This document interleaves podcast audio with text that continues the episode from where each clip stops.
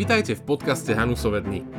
Víziou SLH alebo spoločenstva Ladislava Hanusa je byť inšpirujúcou komunitou vzdelaných a angažovaných kresťanov, ktorí obohacujú kultúru a verejný život na Slovensku. V tomto podcaste si môžete vypočuť prednášky a diskusie z našich festivalov na priesečníku kresťanstva a súčasnej spoločnosti Bratislavské a Košické Hanusové dny. Ak vás baví diskutovať a hľadať pravdu o Bohu, vesmíre, politike, živote a vôbec, tento podcast je práve pre vás. Ak vidíte zmysel v tom, čo robíme, budeme vďační za šírenie týchto podcastov alebo za akúkoľvek podporu. Svoj dar nám môžete poslať cez stránku www.hanusovedni.sk. Vopred ďakujeme. A teraz už nech sa páči, príjemné počúvanie.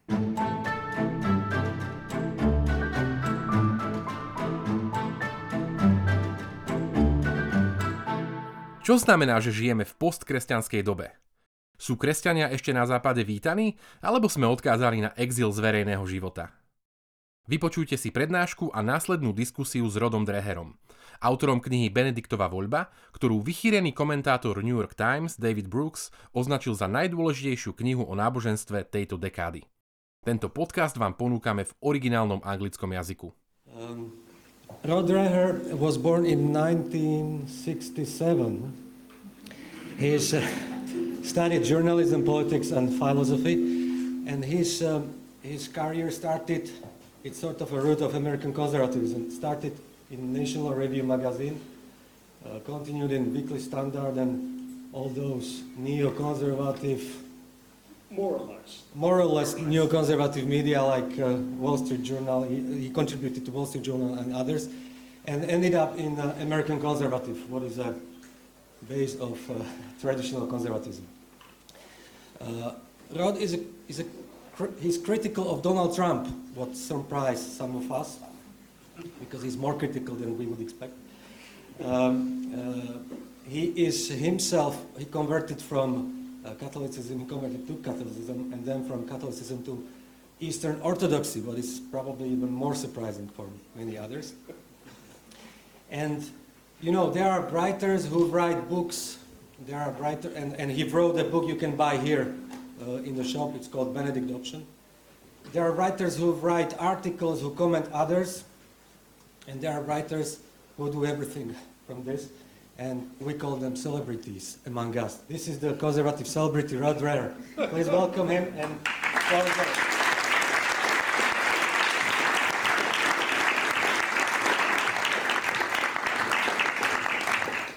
as a celebrity, I would uh, ask you to please put me on Instagram and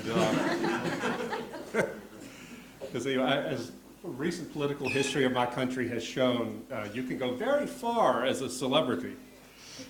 Thank you for having me here in, in Bratislava. This is my first time to your city, and I've only been here uh, about one and a half days, but already I'm, I'm so impressed and so so moved by the testimony I've heard uh, from people who were in the underground church in the anti-communist resistance.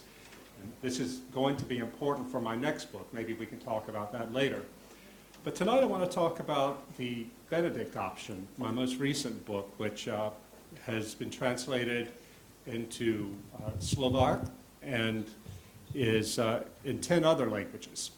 Um, and I, I think it's an important book for our time, for Christians, not just Catholics and Orthodox, but also evangelicals and other Protestants, as we try to figure out how do we respond to the challenges of our time. Well, the word apocalypse in Greek means an uncovering. In the more common use, it means total disaster. I think we can all say that the recent fire at Notre Dame Cathedral in Paris was an apocalypse in both senses of the word. Happily, it was not a total disaster, though it easily could have been. But it was without question an uncovering for the French people, and not only the French people. That cathedral has stood in Paris for almost nine centuries, at the heart of one of the greatest cities of the West. And for a few hours on a Monday afternoon, everyone had reason to fear that it would exist no more. a building that had been part of the lives of countless generations of French people, was on the verge of disappearing forever. What did the fire at Notre Dame uncover? The fragility and the impermanence of our buildings, obviously. If even that great stone Gothic cathedral in the heart of Paris could disappear, what is safe? More importantly, I believe the cathedral fire unveiled the reality of Christianity's disappearance in France and in the Western world. Our world of Christian faith is burning to the ground, and we do not have much time to save anything from the inferno. The fire brigades are not coming to save us. If the faith that if the faith that gives us salvation as well as meaning and purpose to our civilization is going to survive, then we ordinary Christians are going to have to be the fire brigade. These are not normal times. We in the West are living through the worst spiritual crisis since the collapse of the Roman Empire. We don't see this collapse clearly because it is hidden by our wealth. But make no mistake, the fundamental pillars of Western civilization are crumbling, and none more severely or more consequentially than the church. Our crisis is actually a combination of crises. First, it is a crisis of meaning. In the West, we have arrived at a place where many people no longer believe that meaning exists at all and that we can know it. The modern historian Yuval Noah Harari says that the world today can be explained by a simple transaction. People have exchanged meaning for power. That is, to gain the right to do whatever we desire with our bodies and with nature, we surrender the idea that objective meaning exists. We are free to do as we like, but the cost of that freedom is nihilism. It is also a crisis of truth we have lost the ability to determine what is true uh, and what is false. We can no longer agree, all of us, on a narrative that allows us to reason together, even as we disagree on smaller things. This is one reason why we cannot solve our conflicts. It is also a crisis of fragmentation. In our time, many people have lost a sense of unity and of purpose we no longer feel that we're part of a wider community. Radical individualism is the new normal. The old bonds of family and community have mostly dissolved.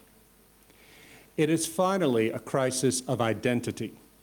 We have cut ourselves off from God, from our past, from family, from our places, and from any of the traditional sources of the self. We don't know who we are Today, in the name of freedom, we even deny our biology as males and females. All of these crises are manifestations of what one critic has called liquid modernity. This critic, the late sociologist Zygmunt Bauman, says that the modern condition is one in which everything changes so quickly that it becomes impossible to find stability. The one who thrives in liquid modernity is the one who has no relationships and no commitments. Modern man is not a pilgrim, that is, a man who goes on a meaningful journey with others toward a certain destination, but rather he is a tourist who travels wherever his whims take him. This is not new. In his famous 6th century rule, St. Benedict of Nursia identified this kind of person as a gyrovague and called him the worst kind of monk. He goes from monastery to monastery without stability, taking what he can find and then moving on. A gyrovague is lost. Benedict of Nursia, a religious genius who was never formally trained in theology and was never ordained a priest, is one of Europe's patron saints. It was Benedict whose monastic order responded to the civilizational crisis of post imperial Europe by embodying a way of life that offered light in darkness and order amid chaos. They did it by putting the search for God at the heart of a disciplined religious community. I am convinced that we Christians who live amid the collapse of Christianity can and must learn from our Father Benedict not only how to endure these new dark ages with our faith intact, but also how to thrive. The rule of St. Benedict is a way of life that offers everything that the Gyrovague refuses.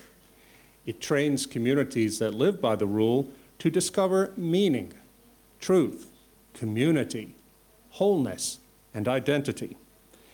The rule is a source of life and hope for a dark and confused world, precisely because Benedict wrote it out of his own experience of the collapse of Roman civilization. As a young Christian, Benedict fled from the city of Rome and went to live and pray in a cave in Subiaco, and eventually emerged to found monasteries and to write his rule. When he died in the year 547, there were only a few Benedictine monasteries. But over the next few centuries, the movement grew. Historians credit the Benedictines with laying the groundwork for the rebirth of civilization in the West. How did they do it? Benedict was a Christian who sought a way to serve God in community amid a world where all certainties and all moral structures were in collapse. The early Benedictine monks did not seek to save civilization or to make Rome great again. They only wanted to put the search for God first and to order everything else in their lives from that.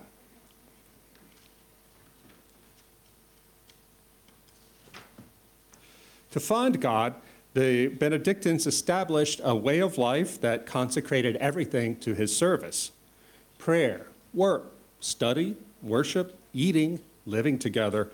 All of it was ordered by the rule to keep the members of the community always on an inner, orderly pilgrimage to unity with God. Theirs was a life of constant conversion. The fruits of that conversion were shared throughout Western Europe over the next centuries. The monks did not only stay inside their monasteries, but rather they became a blessing to all the people around them. They taught them how to pray, most of all, but they also taught them how to cultivate gardens, how to build things, and how to do all kinds of things that people forgot after Rome's collapse. And within the monastery libraries, the monks, as scribes, preserved the cultural memory of Greco Roman civilization. Now, what I call the Benedict option is the choice that all Christians must make if we want to hold on to our faith in this age of darkness. Christians today must understand ourselves as exiles and develop ways of living that keep the faith alive through this long trial that the church is now enduring. As my new Slovak friend Vladimir Palko says, the lines are coming. Oh, the most common misconception of the Benedict option is that it is a call to head for the hills and to build fortresses. This is not true. There is no real escape from liquid modernity.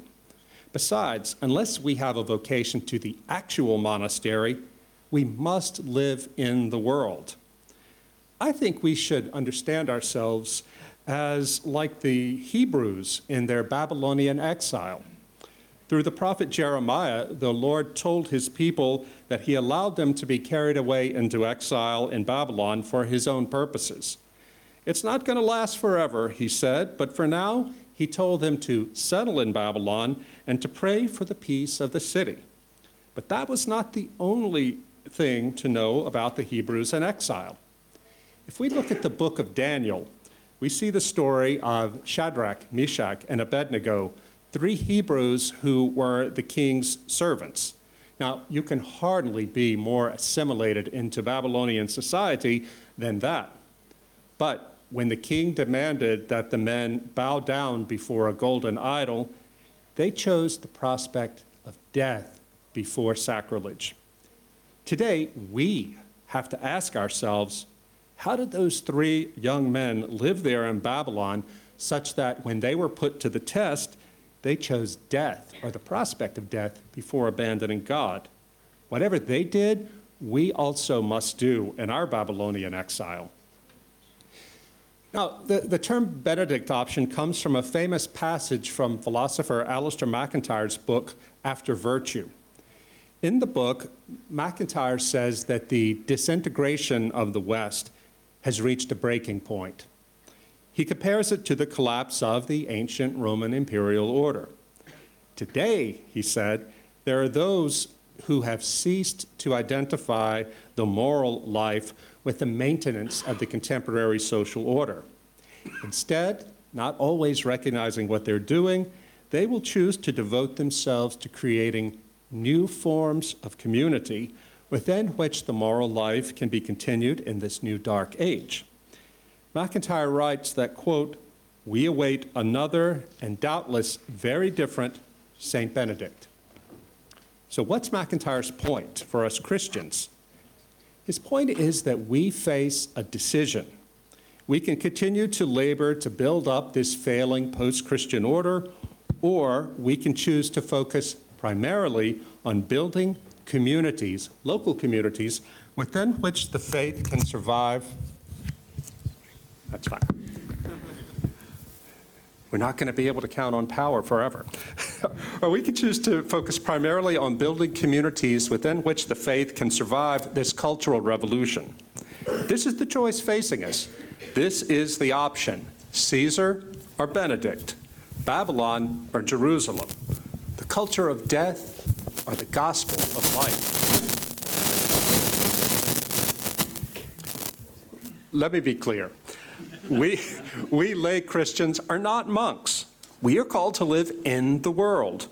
But if we are going to live faithfully in the world, then we must spend far more time and effort away from the world in prayer, in study, in fasting, and, do, and doing other things to root the faith deep in our hearts.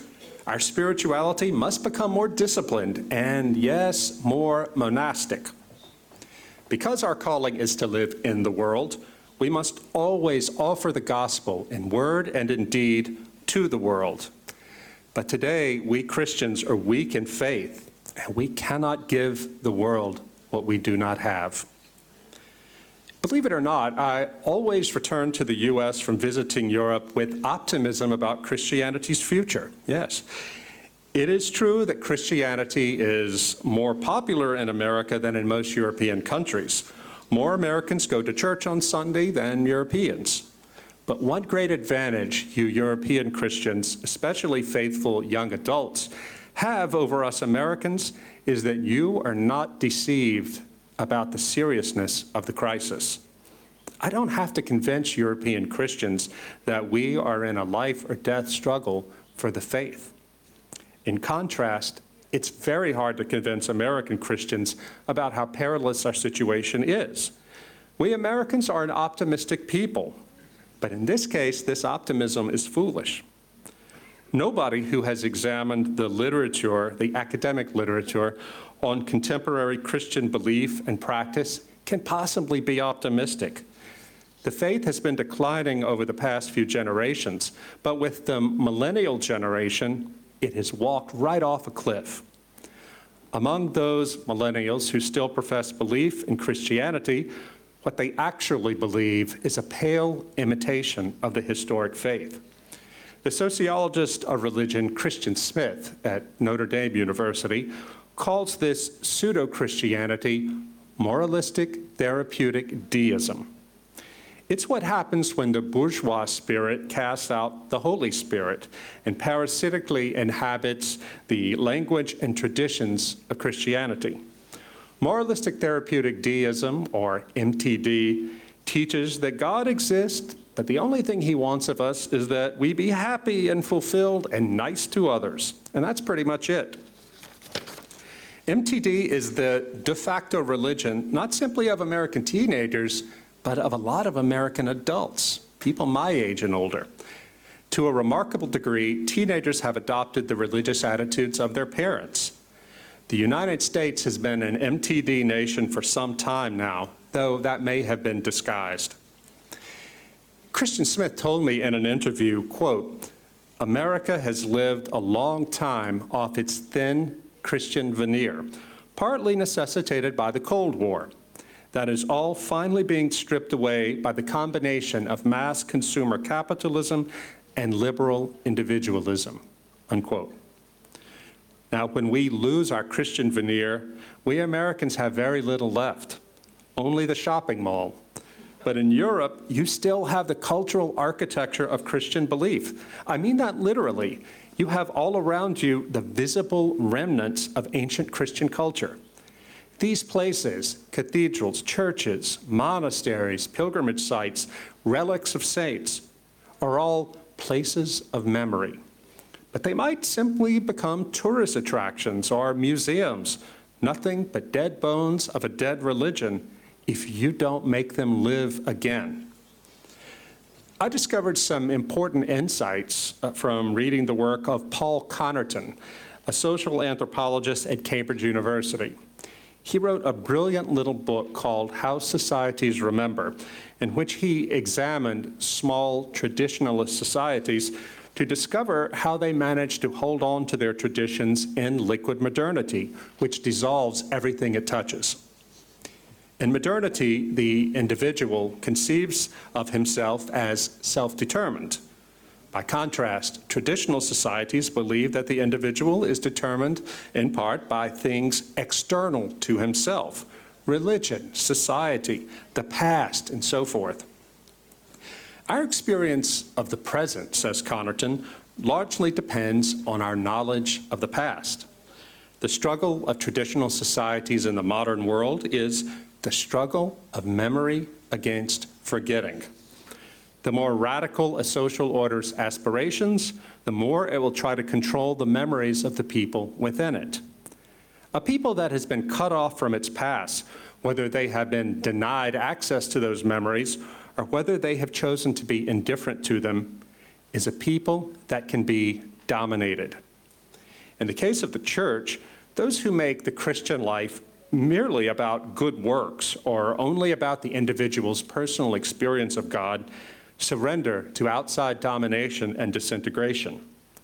The anthropologist Mary Douglas has said that when a religion turns away from its mystical cosmological teachings and begins to focus mostly on the individual's spiritual experience, it is on the way to decline. Then, when it turns to what we call the social gospel, the gospel only of good works, the religion is in terminal decline. It all begins, though, with losing a palpable sense of the sacred rooted in historic community. For his part, Paul Connerton finds that no culture, no culture, can exist without shared memories, that is, traditions. So, how do small traditional cultures that manage to hold on to their shared memories in the face of modern disintegration do it? Paul Connerton found that they had several things in common. First, these communities have a sacred story that tells them who they are. Second, these communities commemorate their sacred stories more or less by ritual performances. These performances must do several specific things. They must tell the sacred story in the same way. It must be understood by the community that this sacred rite, sacred ritual, in some sense takes its participants out of ordinary time and connects them to past generations of the community. And third, the ritual telling of the sacred story must involve the body. The sacred story, in Connerton's lovely phrase, must be, quote, sedimented into the bones. In this way, the sacred story and all it implies must become a matter of what Connerton calls habit memory. Reading Connerton for the first time, I understood from an anthropological point of view why liturgical Christianity, traditional Catholicism, and Eastern Orthodoxy is so powerful. The beauty and the potency of the liturgy is an incomparable bulwark against the disintegrating forces of liquid modernity. But the liturgy is not a magic spell. As Mary Douglas has written, our culture's rituals expresses, uh, express its cosmology, and in so doing, they construct its sense of reality. But, what, but that cosmology must also be lived outside the ritual in everyday life. If we all live as if there is a separation of religion and life, we rob religion and the ritual of all its power. Going to the Mass is necessary, but it's not sufficient. The liturgy must be part of submitting our entire lives to what Douglas calls, quote, a total pattern of symbols. Well, let me speak concretely. If we are to sediment the Christian faith into our bones, then we must constantly submit the body to the purification of spiritual life and practice. We have to pray and pray with our bodies, crossing ourselves, making prostrations, kissing icons, lighting candles, kneeling in worship, making pilgrimages to holy places. These things are not empty gestures at all. They are among the most meaningful things we can do. This is how our sacred story becomes our own. Pope Benedict XVI, the second Benedict of the Benedict option, once said that the best arguments for the faith are not syllogisms and apologetics. Rather, the best arguments for the faith are the saints the church produces and the art that comes from the church's worship and belief. These things are doorways leading to a life encounter, life-changing encounter with the truth, who is Jesus Christ. We Christians, I firmly believe, do have the answer for what man longs for. We return man to his body and his body to his Lord. We immerse him in beauty and goodness. We help him know who he is and who he will become. We teach him how to sediment the truth into his bones. Pope Francis says that we must evangelize, and he's right about that. If our faith is not evangelical, it's not truly Christian. Our Lord tells us to take the good news to the world. But again, we cannot give the world what we do not have. We have to recover our story. We have to recover our habits. We have to recover our culture. There's no way to do that without a rediscovery of a disciplined spiritual life in communion with others. The lives that we, all of us, build together in Christ, and the things we do and the things we create that will be our evangelism. Just as the first Benedictine, Benedictines were a sign of light and order to the darkness and chaos of the early Middle Ages, so must we be today in our own time. I'm not optimistic, but I am hopeful. What's the difference? The optimist thinks that everything is going to be just fine. He lacks a sense of tragedy. The hopeful man, by contrast, knows that things might go well or they might go very badly indeed. But no matter what happens, God is with us. If we unite our suffering to Christ's passion, then we have every reason to hope. This is why we Christians revere our martyrs. They testified to life by their death. This is a mystery that the world cannot understand, but it is at the heart of our life together as followers of Jesus Christ. Two years ago, I, I was in Paris having coffee with a well-known French intellectual. We spoke about the failures of liberalism today and the rise of Islam. We agreed that our civilization is in a grave crisis. Finally, I asked my friend, where do you find hope? He looked at me and he said, I have no hope. I told him, I do have hope. My hope is in Jesus Christ. But please don't think that I'm saying that like a sentimental American TV evangelist. I'm not optimistic, but I am hopeful. And then I explained to the, my French friend uh, the difference uh, for a Christian between hope and optimism. Then I told the man a story. I told him that when I was 17 years old, I was sure that Christianity was nonsense. I was interested in art and literature and culture. I wanted to go to Paris to see the art museums and the places where Ernest Hemingway and the Lost Generation lived. My mom won a trip to Europe in a church contest and sent me. I was the only young person on a tourist bus full of elderly Americans. I did not care. I wanted to go to Paris. On the way to Paris from England, our bus stopped in a small provincial town about one hour outside the city. We were going to see a cathedral. How boring. Another church. But I went inside anyway because I didn't want to sit on the bus for an hour waiting for the old people. Well, this old church was a cathedral of Chartres.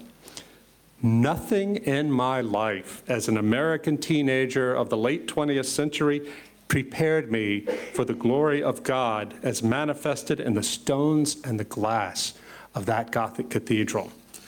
I stood in the nave overwhelmed by awe. Suddenly, I knew that God existed and that He wanted me. I had no defenses against that. What kind of God could inspire men of the 12th century, men whose names have been lost to history, to build a temple like that? Was that Christianity? I thought Christianity was only the middle class at prayer. This was something far, far greater and more mysterious.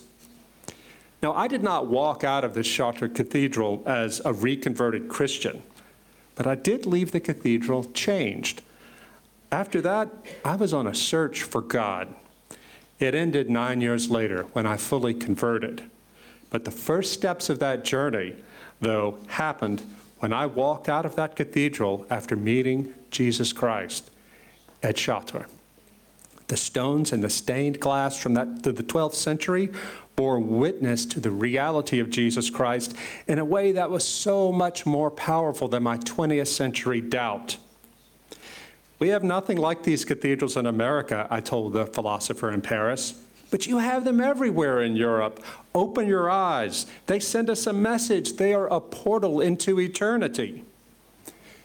Now, he listened to me with respect, this philosopher, and then he said, That's very nice for you Americans. But here in France, we believe that this life is all there is.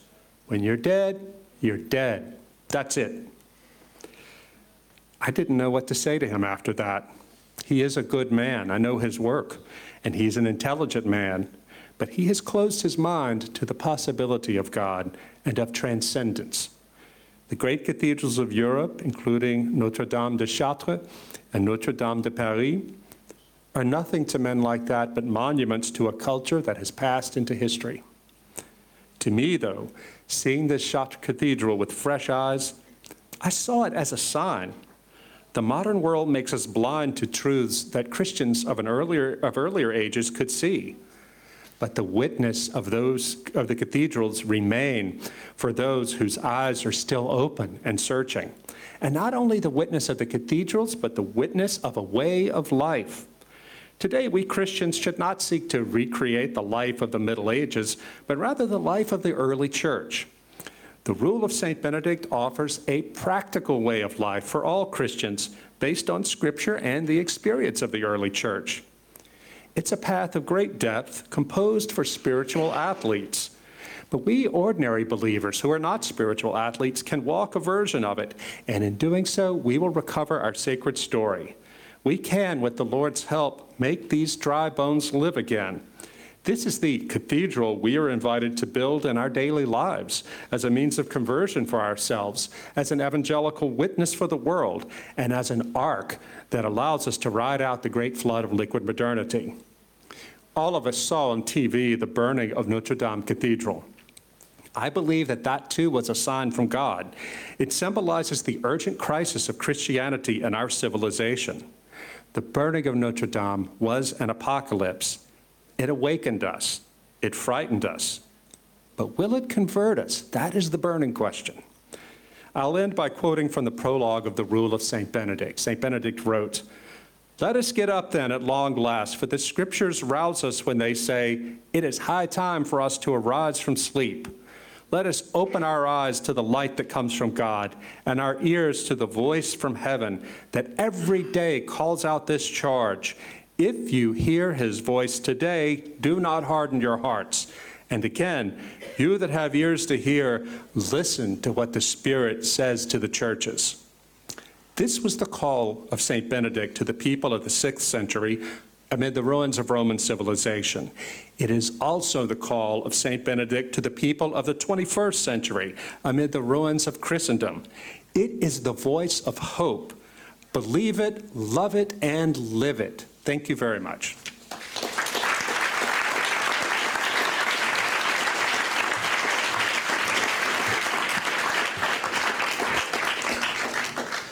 You just build a cathedral. Yeah, I feel like an American TV evangelist now. We have, uh, we have only. No, no. I saw you today with Vladimir Palko, your new friend, and I have to tell you that they understood each other even if when they are when they were not speaking each other. They really shared something. Um, two questions.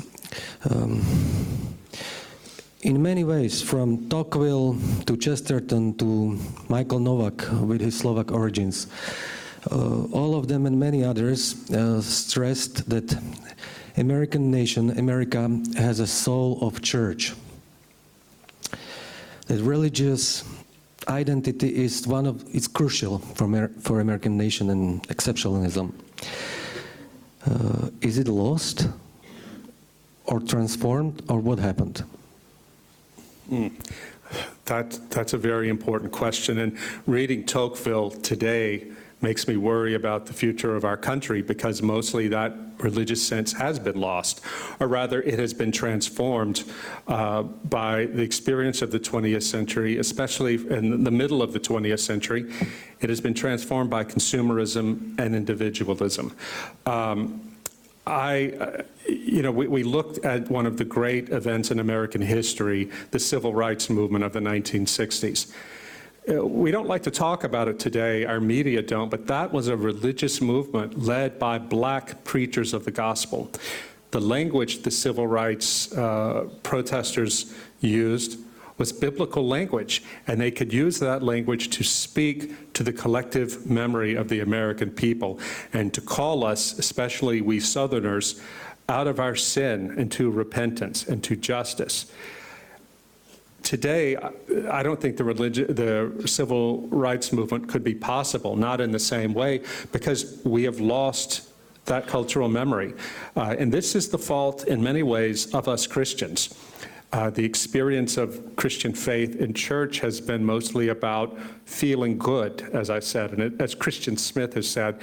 Um, I go to speak at colleges, Christian schools, both evangelical, Protestant, and Catholic, I always ask the professors there, what are you hearing in class? What worries you about what you're seeing? They always say they are so worried about the future of the faith because their students are good kids, but they come to them knowing nothing about the faith. I mean, not, not even basics.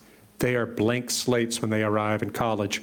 One evangelical professor said, we do our best to tell, to, to, to make up for what they never got as children from their families or their churches or their Christian schools, but you can only do so much in four years. Um, the, it, it is like the loss of a civilization because once you've lost that collective memory and that memory of something outside yourself that you have to answer to, I don't know how you recover. Second question we cannot avoid. Um, we are a largely Catholic nation, quite formally, but still the dominant religion is Catholicism. Uh, in last days, um, there is um, there are many articles um, opening the issue of a possible sex scandal in the church in Slovakia. Um, what how the sex scandals in the United States, in the U.S. Catholic Church, changed the church and American society? What are the lessons? Well, um, before I answer that question, I want to add something to your previous question. Uh, My son, my oldest son, is in college now, and he told me last week, Dad, I don't trust my generation to defend human rights. I said, why not? He said, because all of us, we- we can't think of politics in any way other than it gives us uh, the freedom to do whatever we want. You know, there's no such thing as human dignity in this conception of politics. This is something that comes to us as an inheritance from Christianity. You lose Christianity, ultimately, you're going to lose what we know as human rights, and that's something to worry about. Now, to answer your very painful question about the sex scandal, it's not only how it has changed the American church, but it's also how it continues to change the church. Um, the scandal in the United States uh, broke open in the year 2002 with Boston. The- but it, it's important that what happened in Boston happened in the age of the internet, because that made it possible for Catholics and everybody else, especially journalists all over America and indeed the world, to learn what the bishops had been hiding for all these years. Um, what happened was the progressive uh, disillusionment of American Catholics with the, the institution. After the first wave of scandal in the early 2000s, uh, a lot of Catholics were, were shaken by the scandal, but they trusted the bishops when the bishops said, We've learned our lesson, we fixed this. Well, last summer, the truth came out about Cardinal McCarrick, that he was abusing seminarians. This was something that I knew as a journalist in 2002, but I couldn't write about it because nobody who told me they were priests, nobody would go on the record. But this came out, and then the information from the investigation by the, uh, in Pennsylvania came out that revealed terrible things about what priests have done. The church in America now, the, the institutional church, has almost no moral authority left, uh, even among its own people. This is not making a large number of people leave the Catholic Church, though that happened to me back in 2006. Um, but uh, it, it does it does put a big challenge to people about what it means to be a Catholic in an age when you can't trust your, your bishops and even many priests to tell you the truth and do the right thing. We were talking earlier today about how Slovak, how Slovak Catholics should prepare if the scandal is going to come here. I would say do what I failed to do myself, and this is one reason I lost my Catholic faith. Prepare yourself by deepening your prayer life. Uh, deepen your commitment to confession. Deepen your commitment to serving people with your hands and, uh, and with, uh, you know, in your community. Don't think that just because you have all the arguments in your head straight that your faith is going to be okay. That was a mistake I made until finally I couldn't believe anymore. Um, Anyway, I, we could talk about this all night, but it is a constant source of turmoil in the American church. And I'm hearing lots of times from Catholic parents who say that they don't know what to say to their children anymore. Their children have learned to distrust the church before they've even learned to trust it. Now I will ask questions that were raised by people here, but uh, as an older person from, uh, as we say, analog age here in Slovakia, uh, I would prefer uh, questions raised by hands because digital technology is always second. So please. Okay, thank you very much. Thank you, Rod. It was very interesting and uh, very inspirative uh, because without prayer and without serving to each other, there is no Christianity possible. But we here in Europe have a bit different experience like like you have in America. We had here close to the Slovak borders in Auschwitz, something like eight years ago, millions and millions of people have been killed, not just sexually abused, but literally killed in gas chamber because they have been Jews or they have been anti-fascists or something like that. Or in former Soviet Union, Russia, millions of Christians have been killed because just they have been Christians. And here in Slovakia, especially in the 50s, uh, the seminaries have been closed, the bishops have been arrested, uh, the religions have been forbidden, etc., etc. And uh, there was a persecution, a, a very strong persecution, but it didn't actually didn't hurt the church. The church survived it. And it's true there are some sexual scandals, but they have always been, not just now, also in the past. But we are coming from the generation we we knew these martyrs who have been in prisons, etc. And I think there is hope and there is a reason for optimism because Jesus Christ is the same in the past, now in the future, and he, he, he's not changing. So it's just to, yeah, and the question is uh, how to bring this optimism to these young people because for us it's, it's clear, yeah, but to bring this optimism, this faith, and this joy to be Christian to the young generation who who is disappeared about the life in the church. Hope. This is hopeful optimism. Go ahead. Well, no, I, I, I thank you for saying that. That's a beautiful testimony. Um, you know, this is a question how, that I think of myself as a father of three kids. Uh, how to make sure that, that the, the love of Christ above everything is passed on to them. And um, the way, the best way I think to do it is to live it out. Uh, we live in a, in a time when uh, young people don't have Christianity as their default story. You know, when I, when I was a kid growing up, we didn't go to church very often, and the Methodist Church was the church we didn't go to because, as far as my family was concerned, our Lord was a Methodist, and we don't have to go to church to know that we're Christian. Well, those days are over now. You know, people don't have that basic uh, cultural assumption that Christianity is true. Um, I, I think that, uh, and they don't want to hear an argument for it. When I was 17 in 1984, I didn't want to hear an argument for it. I needed to see Christianity lived out in a way that was compelling. Now, for me, uh, uh, growing up uh, as a non-observant Protestant in my in a small town in Louisiana, I, I didn't see this. I'm sure it was there, but I didn't see it. I thought Christianity was only the white Southern middle class at prayer, or it was a crazy TV evangelist. We had plenty of those in the 80s, and we still do. Neither one of those spoke to my heart. It took going to France and walking in this cathedral to be struck like uh, on the ro- my road to Damascus moment. I think that this does happen to people even today, but they uh, young people today, but they need to be able to see it with their eyes and experience it in, in ways that that fly beneath their defenses. Uh, I'll give you another very short example. My, my op- opening my eyes and my heart to Jesus Christ happened. It started at Chartres.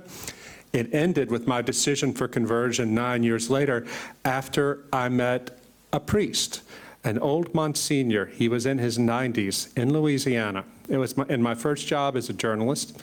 I was assigned to go interview him because before he became a priest, he was an artist and a really good artist. I went to see him and he was very, he was like Yoda. He was very short and very gentle. His face was glowing. It was astonishing. This man had something about him. And I asked him to tell me his story. He told a long story that I won't share with you here, but he, he had thrown his faith away. Um, he had lost his faith in his college days at Yale University. But when he went back to Guatemala, his hometown, uh, in his hometown in Central America, he kneeled to receive communion, a communion he didn't believe was real. There was a burst of light out of the communion, and he heard a voice say, I have always loved you. Now, this old man is telling me this story of something that happened 50 years ago, and he starts to cry. He was crying in front of me. He didn't care about his dignity at all. It was as if it had happened that morning. And, and he told other miracle stories that led to his conversion and to his becoming a priest. I left his house thinking, that man has seen the Lord. I want what he has, and I don't care what it costs me. So there's your illustration right there. It started with seeing art and architecture built by faithful men. And it ended for me, the road to conversion, was seeing how this life changing encounter with Christ was told by this witness, this old Monsignor living in an old person's home in Baton Rouge, Louisiana. Anyway, these, I think, are the, convert, the things that convert more than arguments. Uh, Stevo asks you that uh, there are probably countries that uh, lost culture war already, or more or less, but there are countries that are fighting, and uh, institutions, many institutions, are not lost yet. um, believes Slovakia is such a case. And the question is, uh, would you suggest uh, another strategy for people like Stevo in Slovakia other than Benedict's option? Well, no, because I want to sell books. I mean, no, ser- I don't want to be cynical. No, seriously. Um, if there is a, d- a different option, then I want to hear it because I, I don't deep, really care about selling books. I want more than anything to help save the church. Uh, and to make a life possible, the life of, of the Christian faith possible for people in my country and in countries around the world. But um, I think that eventually this liquid modernity, if it hasn't reached Slovakia yet with full force, it's coming. Um, and it's coming very, very fast. Uh, since I've been here just a day and a half, I've talked to some young people who have given me examples of how it's coming here. And uh, uh, I talked to one, one friend of mine in Hungary, actually, a young Catholic in Hungary, who said that she worries about the future because everybody in her generation wants Hungary to be nothing more than Sweden. You know, they want all the wealth and the experiences of Western Europe, and they're even willing to put their faith aside for that. I hope that's not happening in Slovakia, and God bless you if you haven't lost that much. Fight to, ha- to keep what you have. But uh, now is the time to prepare yourself for a future that's going to be more difficult. Who is the guy we were talking about today, the priest who came from Croatia uh, in the 40s? Kolakovic. Kolakovic. I think you were telling me that Kolakovic prepared the, the people here of Slovakia uh, through different circles for persecution. And because he did that, and there were other faithful people who did that in the underground church, sla- he saved Slovakia, or the Lord saved Slovakia through him. Now is the time for the Kolakovic option. You know, if you're not going to do the Benedict option, do the Kolakovic option. Because the, the persecution uh, and the challenge to the faith that people today face, it's not going to be like under communism. This is going to be a much softer thing. It will be a, a more of a seduction away from the faith by, by, the, by wealth and materialism. And it, we shouldn't be so proud of ourselves to think it couldn't happen to us. It's happening to a lot of people in my country now. People who were raised in faithful families, who were raised going to church, but they ended up seeing, uh, seeing church as nothing more than moralistic therapeutic deism or the Republican Party at prayer. Uh, last year, a journalist was killed in Slovakia, a young man and his fiancée as well. And um, as a result, huge uh, demonstrations took place. Um, uh, Prime Minister had to leave his office, and interim minister also had to leave his office. Uh, government remained in position, but uh, people changed in, in, in, the, in the government. Um, and there was an ongoing debate uh, between young Christians. They, many of them organized rallies and demonstrations um, showing solidarity with um, murdered young people.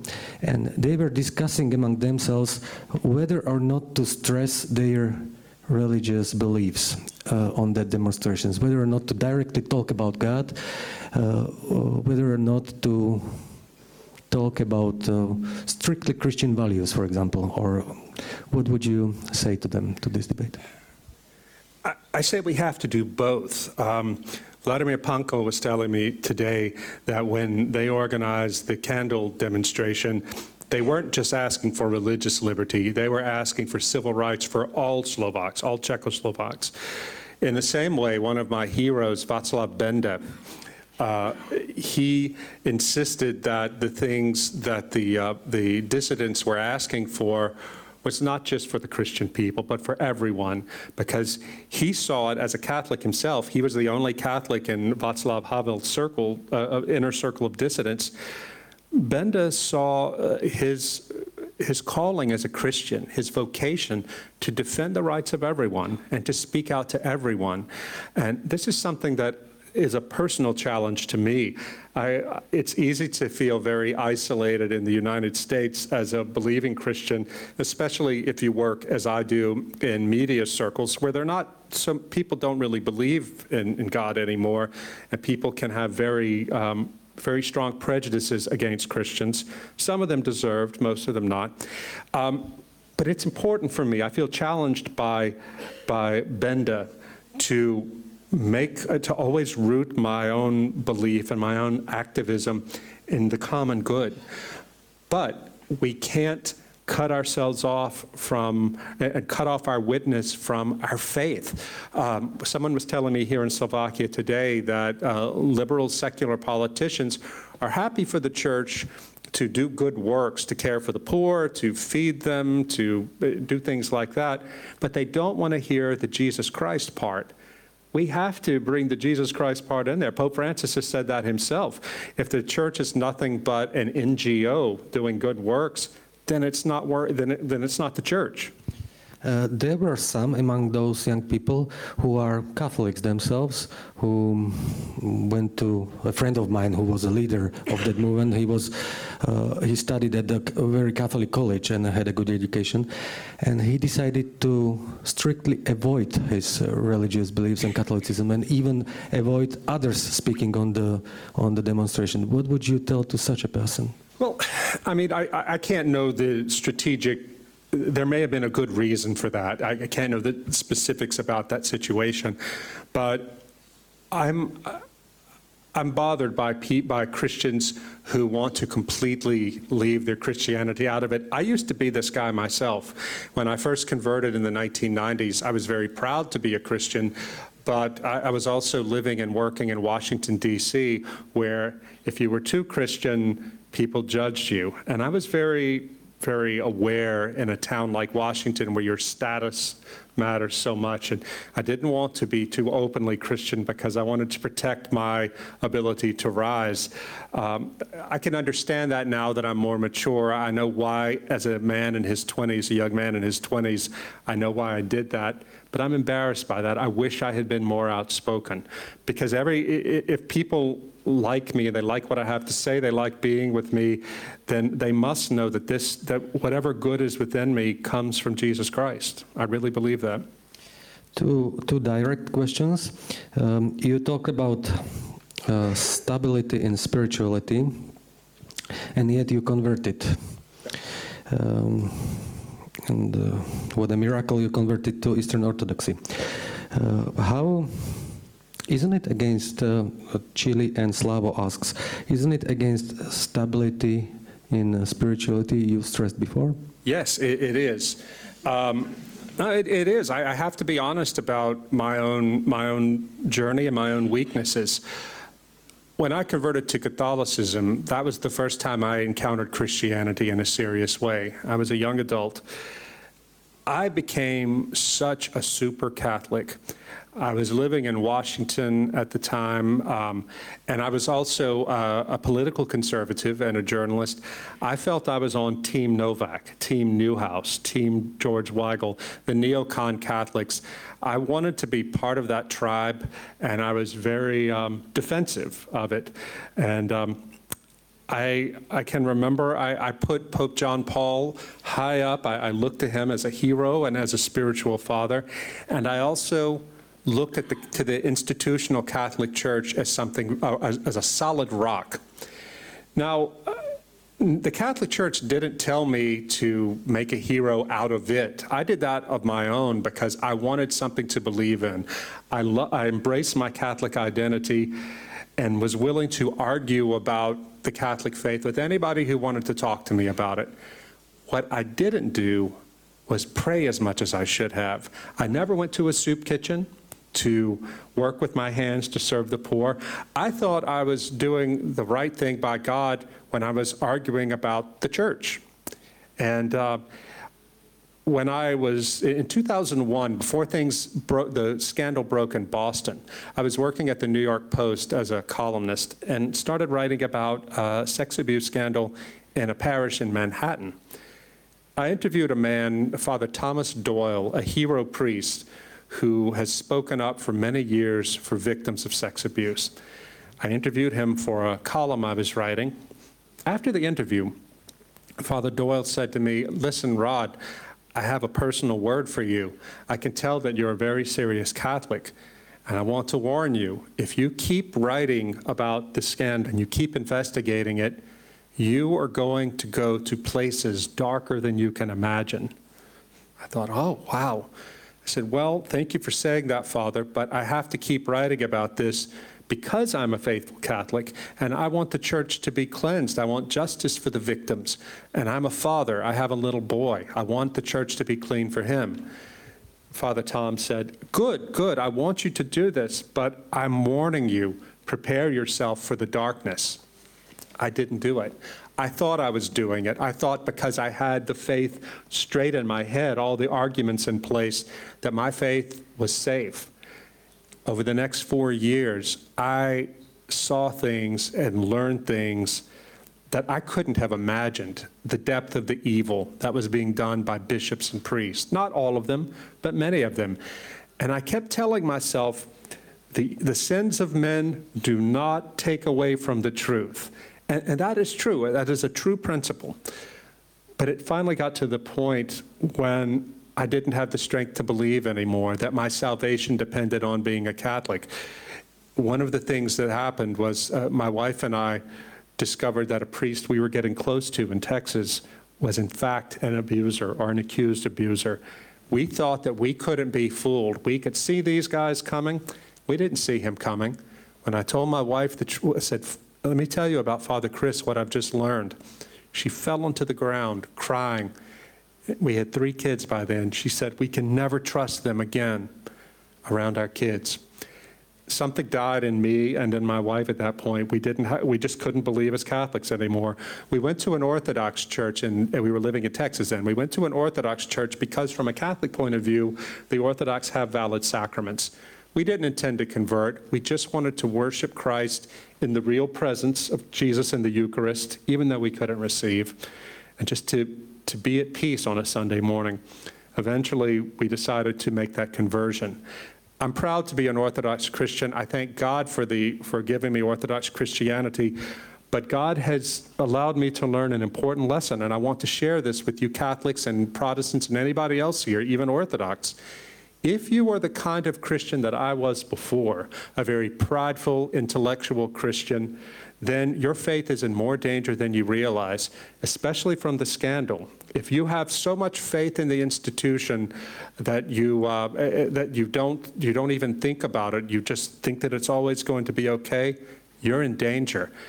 God broke me in my intellectual pride. This isn't the Catholic Church's fault. That's my fault. When I went into Orthodoxy, I went in as a shipwrecked man.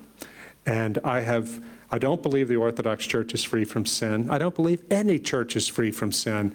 But what I have done as an Orthodox Christian is to regain my love for the Catholic Church. I want to try to be an encouragement to my Catholic brothers and sisters, even as I am a faithful Orthodox Christian. And I, I, have done my best to repent of my pride and to, um, to learn to serve the Lord and to pray, to not get so caught up in arguing over which bishops are good, which bishops are bad, what are the, the, the rational arguments. Rational arguments are fine. That's not what I needed. That was my downfall. Things you described sounds to me like scenes from that movie with Nicolas Cage, 8, mil, eight millimeters. Um, horrified. Um, there are quite a few questions about your orthodoxy. Um, let me put it this way. Um, Eastern Orthodoxy has a special relationship with state, uh, from harmony in ideal theory to collaboration in quite often practice. Uh, how do you survive with this? Yeah. Well, think that's a great question. I, when I survive with it, by first of all not doing what I did as a Catholic, which was to so identify with the institution that I couldn't handle the revelation of great sin among the priests and the bishops. I know the stories about the Orthodox Church, um, and I, I, believe that most of them are, are true. But I choose to focus on my own repentance. Fortunately, in the United States, the Orthodox Church is very small and we're very far away from a lot of these problems. But I know it can always happen in our church too. So I focus mostly on my, serving my local parish, on keeping my eyes focused on the Lord and the Eucharist. If I see something wrong, I'm going to say something. You better believe that. But I don't place the bishops and the institution on such a high level. I believe our Lord founded the church for a reason. I believe that bishops are, the episcopacy, the bishops are ordained by God. But I worship Jesus Christ, not them. The mistake I made as a Catholic was, and I didn't know this, I concealed this from myself, was worshiping the institution.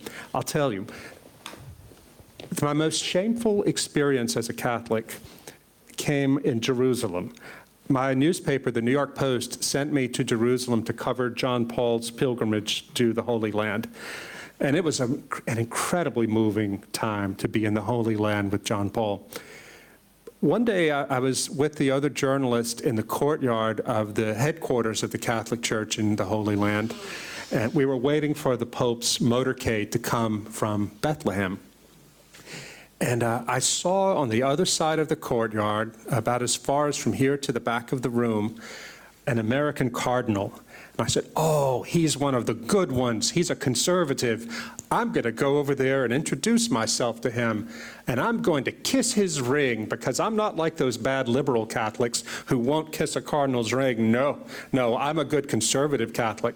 So I went over there, I knelt down and kissed his ring, and I felt so proud of myself showing my piety.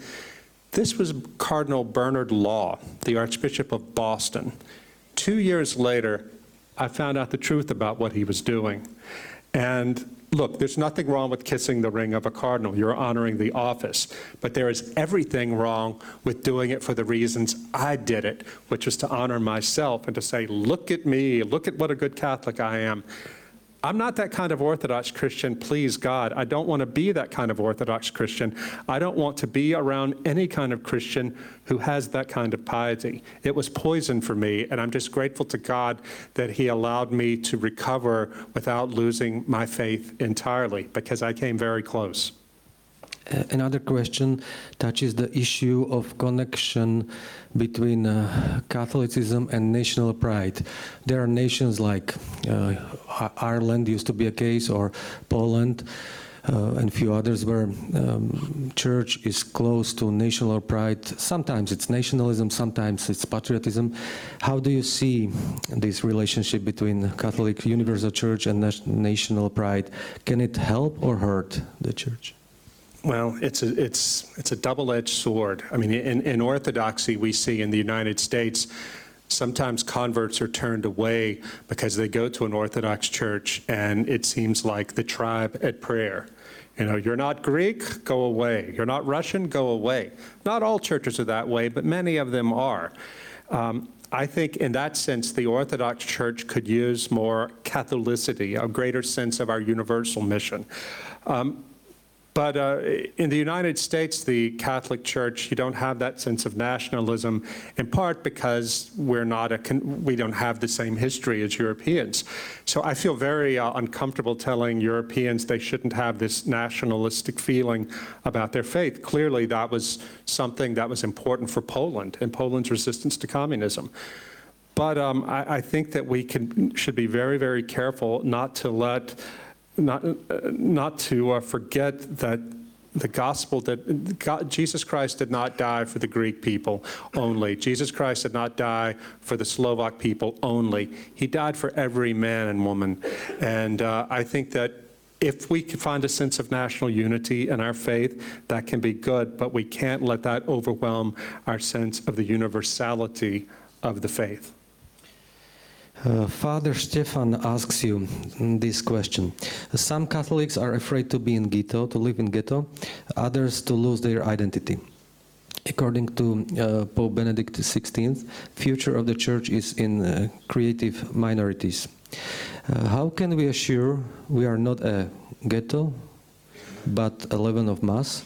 How can we comment? How can you comment this relationship to family, how do you comment this in relationship to family, education, academic, political work? Oh, that's a complicated question. I, I think that today, in the modern times, at least in the United States, we have much more danger from living without a community than we do from living in a ghetto.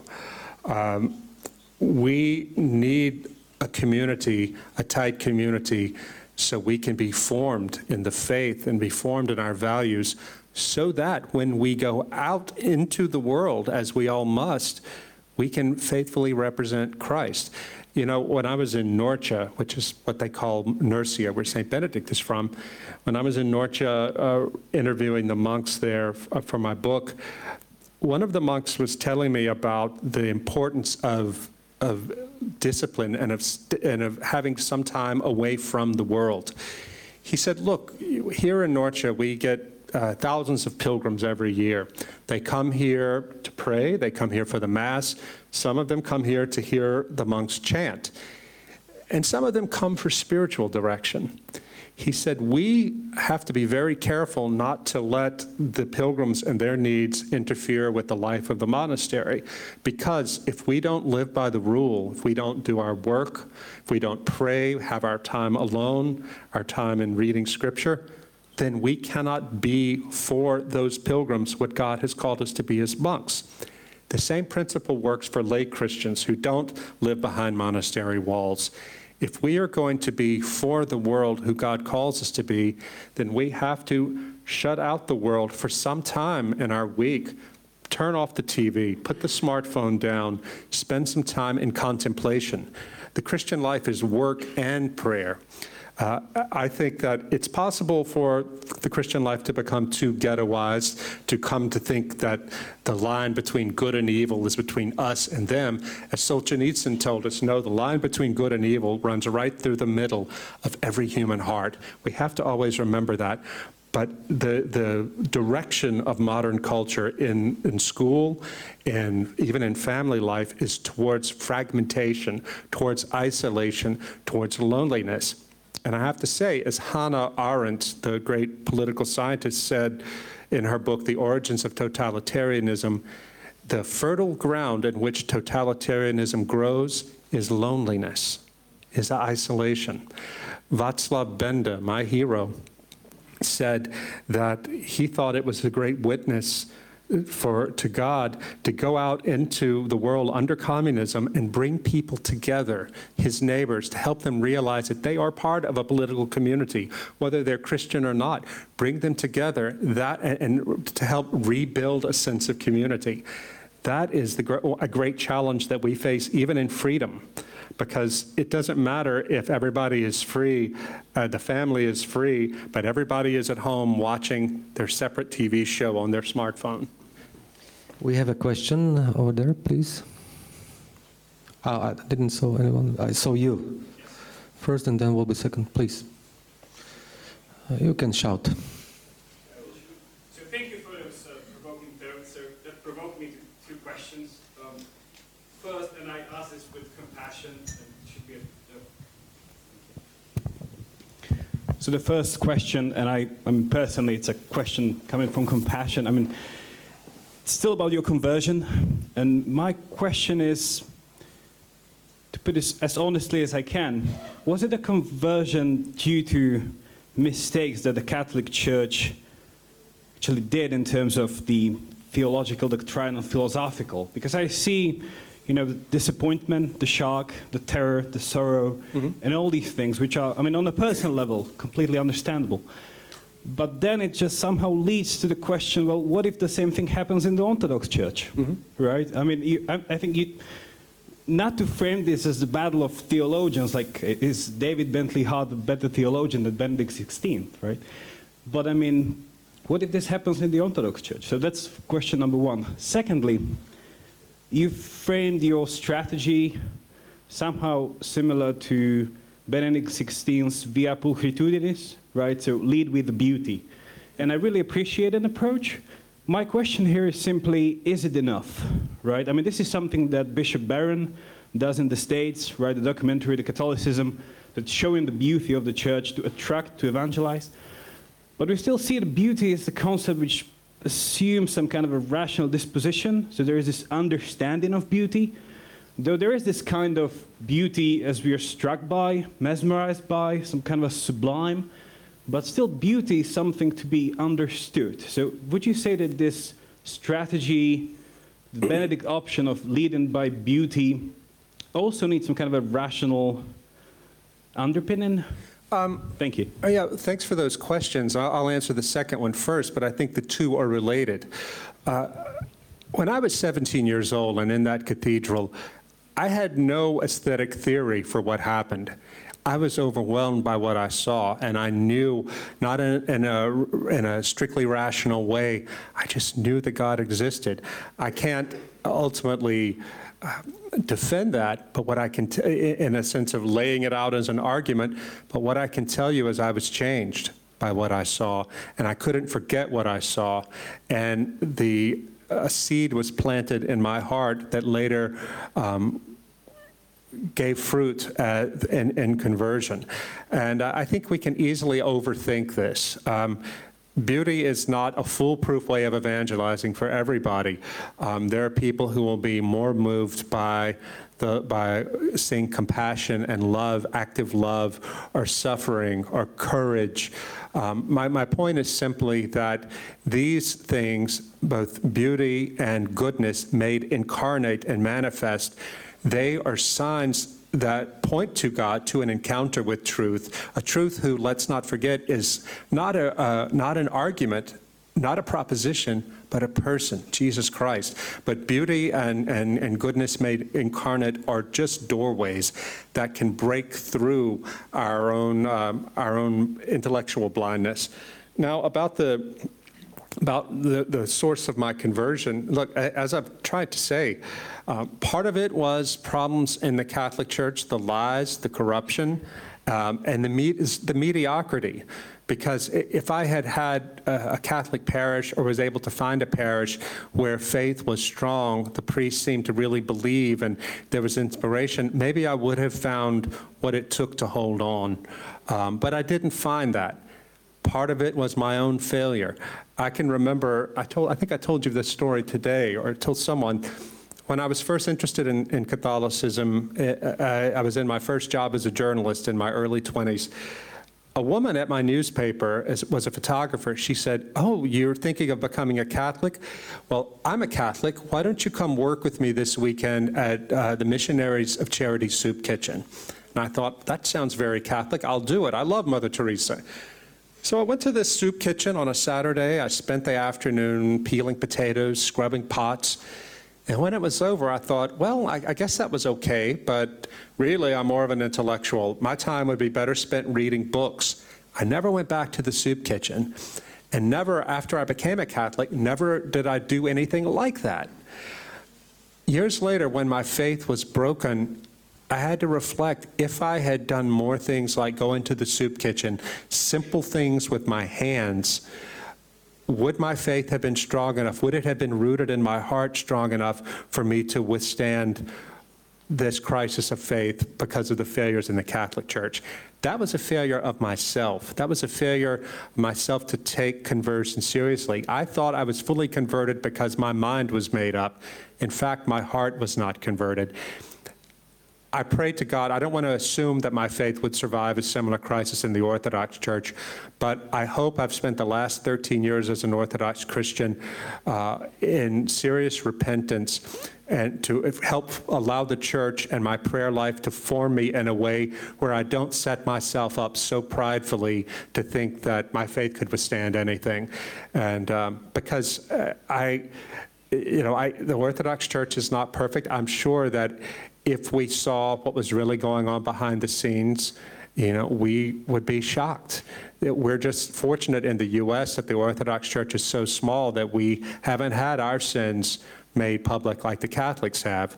But I, I'm not under any illusion that the Orthodox Church is free of sin. Please don't get that idea. What I can do with myself is prepare my own heart through prayer and fasting and humility not to be as arrogant as I was as a Catholic. That was my fault, not the Catholic Church's fault. And there are Orthodox Christians and Protestants who are just as uh, dangerous or in just as perilous a situation as I once was because of their own pride. We mentioned today an example or a life of a Slovak living in America, Jaroslav Pelikan, who also converted to Orthodoxy. So there are some Slovaks who understand you. Don't, don't be afraid. Um, there was one question about modern art. Um, you you talk about beauty, about um, aesthetics. Uh, did you find interesting modern art that uh, fits to the churches, for example? No. Uh, that's a, that's a mistake. Sorry. No, no, no. Please, please, do not be ignorant, please. No, no, I, That's a I'm not mistake. trying to be facetious or, or flippant. I really, I, I don't understand modern art.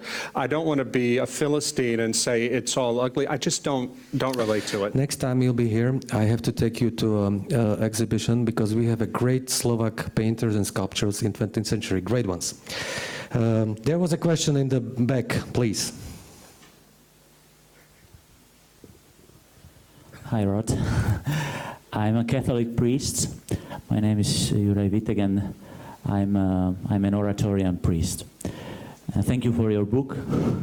Uh, when I was reading it, I found it uh, very inspiring, and I can, I can say that I can share um, many things, many accents you, you mention in your book. Uh, but honestly, I I missed something. uh, I'm very I'm very glad you you found out um, Saint Benedict, but. Um, um, when I was reading about um, about uh, the time of Renaissance, I thought about um, Saint Philip. Uh, I, I'm following, Right. and I think that Saint Philip Neri mm, made a Benedict option in the time of Renaissance. And then I, when I was in Rome, mm, I was studying uh, in Rome. I, I've been studying in, in Rome for eight years. I found out the, the theology of sense. And I think that it would be very, very important to, to find out other saints also, because Saint Benedict is very, very great. But I think that he's only one color of the, of the light of Christ. I, I have been studying many saints in Question, these 20 please. years, and uh, it's, it's not. I, I have to introduce introduce it. Um, my first question is: um, Do you know deeply any other saint of Catholic Church beside uh, Saint Benedict? And the second question it's not question. I say it in spirit of friendship in God. That I think that mm, for me, for, for example, theology of sense was a great source of, of Christ's light. Also, also considering the, the, uh, the church as institution. For example, St. Catherine of, Si- of, of Siena. It, um, to me personally, it helped a lot and I invite you to, to find out theology of sense. And this, the, the last question, what do you think about Pope Francis' option? Well, now you could say what, it, what, is, what is it, to, to be more concrete? What is the Pope Francis option? I, I, I mean it in a friendly atmosphere. Uh, not too many sentences, but be a little bit more concrete. It's, it's included in my question uh, if uh, Rod Dreher knows the Good. Pope Francis uh, option. Okay. Okay. Um, I'll try to be succinct. I chose St. Benedict um, because of Alasdair MacIntyre. I first, the, the philosopher who wrote his book After Virtue before his conversion to Catholicism. Uh, In the early 1980s, he wrote this book. And I chose Benedict because he said at his, the last line of his book was, we, we await a new and doubtless very different St. Benedict. Uh, this came at the end of a book in which he was talking about the disintegration of the Western tradition. Um, he, he, I don't think MacIntyre at that time was talking about a religious conversion, but he was talking about the need for, for people, charismatic people, to arise out of this chaos and provide a way, of a disciplined and compelling way of life to allow people to live together through this chaos in a way that was life giving and orderly. Um, And that was my starting point. Uh, MacIntyre said in his final paragraph that people have a choice. Some people in Benedict's time chose to continue to try to save Rome. But people like Benedict, said MacIntyre, wanted instead, they didn't want to save Rome. They wanted instead to find new ways of serving God and community. And so they were creative minorities. My, I asked the question of myself what would a St. Benedict of the 21st century have to say to us? How would he live? My book, The Benedict Option, it does not give a full answer, but what I, I did was go talk to different people, Catholics, Orthodox, and Protestants, who, people who are trying to find a way to live faithfully in community in this disintegrating post Christian order. That's where St. Benedict came from.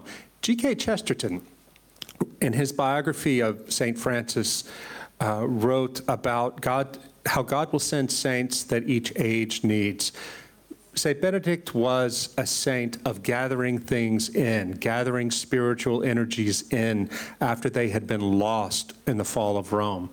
After a few centuries, those spiritual energies were so concentrated that the church needed a St. Francis and a St. Dominic, for that matter, to take those energies and spread them throughout society.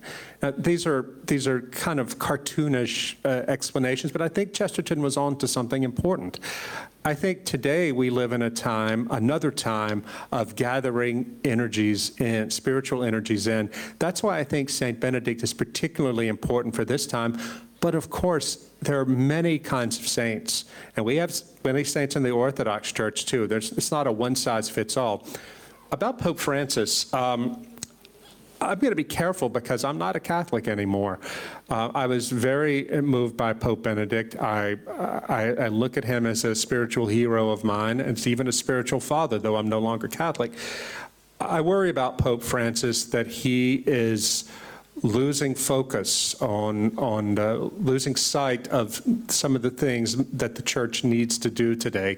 But again, I'm not Catholic. I don't want to criticize him too much. But uh, the Pope that I still look to for inspiration is, is Pope Benedict. I do, however, love what Francis says about evangelism but I think what he, what Pope Francis and his supporters are missing is, as I said in my talk, we can't give the world what we don't have. If we don't know the faith deeply, then how can we spread it to the margins? I think that it, it's not a question of either or. Either we study and study our catechism or we evangelize. To be faithfully Christian, we have to do both.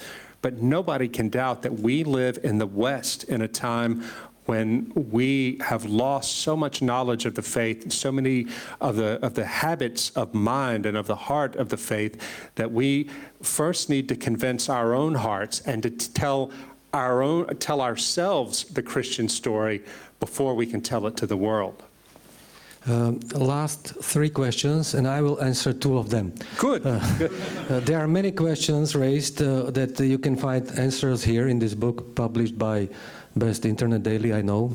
And uh, oh, I'm sorry, I'm sorry. Uh, we okay, do want to okay. serve books. Okay. We do want to sell them. It's okay. I can say it. It's all right. Uh, second, uh, there is a there are a few questions about how to live Benedict option in a city in towns. I'm sure you would call it Václav Benda option. So let's consider this to be answered. And um, last question is. Um, somebody from audience ask you about how do you, if you know the uh, uh, leaders of our underground church from communism, and um, what do you think of them? So tell us how you heard something today. So what did examples told you, and how are you maybe impressed? Yeah. Well, I'm so glad you asked that question because uh, my the, the book that I'm I've just started working on is going to be um, looking for stories of the underground church uh, in the communist world in Slovakia, but also other communist countries. Talking to members of that church uh, about their experiences under communism and trying to gain wisdom that we who live in the United States and under you know, Western liberal democracies to gain experience or wisdom that we can use to hold on to our faith amid challenges that are now coming. I was told five years ago by a, a, a friend of mine whose mother spent six years in a Czech prison, Czechoslovak prison, as a political prisoner because she was Catholic. She's very old now. She lives in America. She told my friend that she's starting to see signs in the United States that remind her of her youth when communism first came to Czechoslovakia. And uh, I thought that was really shocking. So I asked a Hungarian emigre friend uh, who lives in the UK. I said, This old Czech woman says this. Is it true? He said, Absolutely. We see it here in the UK. The way political correctness is forcing people who if you don't share all their ideology, they will try to ruin you professionally and personally. Ever since that five years ago, every time I meet somebody in the US who grew up in, under communism, I ask them, Are you seeing things now in this country that remind you of your youth in communism? Every one of them says yes, and we can't get Americans to see it. The purpose of my book is to, is to help us, us Americans, to see it, to see what's happening now, this coming of a new soft totalitarianism. I think my experience today talking, uh, and last night talking with members of the underground church, and my experiences that I will have later this week because my, my hosts here at the Hanus Days have arranged an amazing schedule for me to listen to the testimony of the underground church. This is going to be incredibly valuable information and witness for people like me and my fellow Americans because we don't think that anything like this can happen in our country. This is something for Russia. This is something for Eastern Europe. Solzhenitsyn warned, he said, this is the great mistake people can make, to think it can't happen here. He said, what happened to us in Russia can happen to every country on earth. It won't happen in the same way, but it could still happen. And so I'm grateful to you Slovaks, and especially the members of the Underground Church, for your stories, because we have so much to learn from you. And thank you for hosting me, and thank you for coming here, and thank you for your stories. And I hope we can learn. I met many Americans during last decades coming here, and thank God they came teach many interesting lessons us. But you are the first one who came here to ask and listen. Ladies and gentlemen, Rod Dreher. Thank you. Ďakujeme za to, že ste nás počúvali až do konca. Ak sa vám táto diskusia páčila, prihláste sa na odber Hanusových dní na svojich podcastových platformách. Ak chcete vidieť aj videá z našich podujatí, navštívte náš YouTube kanál Hanusové dni. Ďakujeme za vašu pozornosť a prajeme pekný zvyšok dňa.